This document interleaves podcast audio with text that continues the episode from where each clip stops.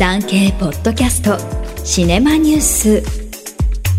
シネマニュースでは産経新聞から発信される映画に関するニュースを随時お伝えしていきます。今回はエンターテインメントで震災を伝承。すずめの戸締まりは100億円突破。のニュースをお伝えします。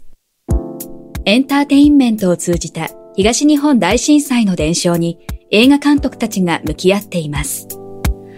昨年11月公開のアニメーション映画、新海誠監督のすずめの戸締まりは興行収入が100億円を突破しました。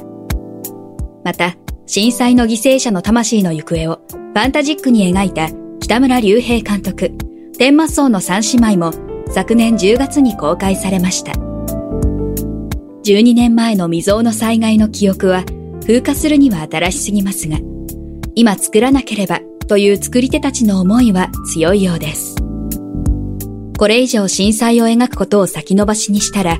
作る意義が薄れてしまうのではないかと恐れた。新海監督は産経新聞のインタビューにこう語りました。すずめの戸締まりは幼い頃に震災を経験し、母を亡くした女子高生、岩戸すずめが主人公。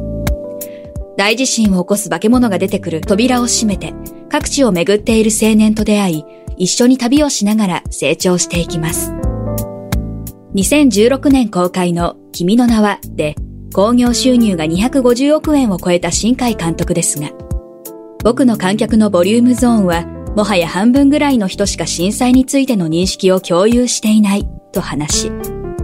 まだそんなに昔の出来事になっていない今であれば、日本を書き換えてしまった巨大な出来事があったんだということを、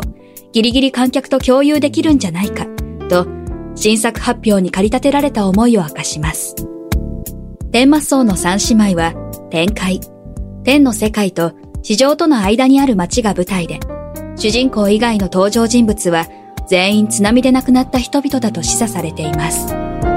原作は2013年に高橋努さんが発表した漫画です。北村監督は震災の半年後に高橋くんから物書きとして生きている以上、震災や原発のことは作品にしなくてはいけないと告げられ、漫画家としての覚悟に感銘を受けた。高橋くんも僕も被災者ではないが、被災地を訪ねるなど、リサーチを重ねた上で描いている、と作品に込めた熱意を話します。福島第一原発事故を再現した2020年の映画、福島50など、東日本大震災を描いた映画はこれまでもありましたが、2作品の特徴は、震災をテーマにしながらエンタメに昇華させている点です。そこでは、今は聞けない亡くなった人々の思いも描かれています。すずめの戸締まりで、主人公は、震災の朝に人々が交わした言葉を聞きます。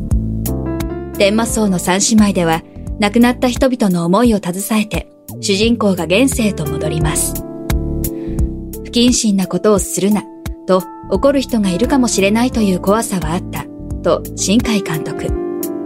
しかし、神話がそうであるように、災害であれ戦争であれ、物語にしてエンタメの形をまとわせて表現し、語り続けてきたのが人間の文化だという気がしてならないと語ります。映画評論家で経済解説者の細野正宏さんは、今でも緊急地震速報が流れれば、震災が頭に浮かぶのが現実で、少しの震災描写でも必要以上に重苦しくなってしまう。そういった中で、震災を作品に取り入れるのはチャレンジングな構想だと話し、被災した人々や今苦しい状況の人に向けて、前向きなメッセージを提示できたことは価値があるのではないかと評価しています。産経ポッドキャストシネマニュース最後までお聞きいただきありがとうございます。ぜひ番組のフォローをお願いします。ナビゲーターは徳重みどりでした。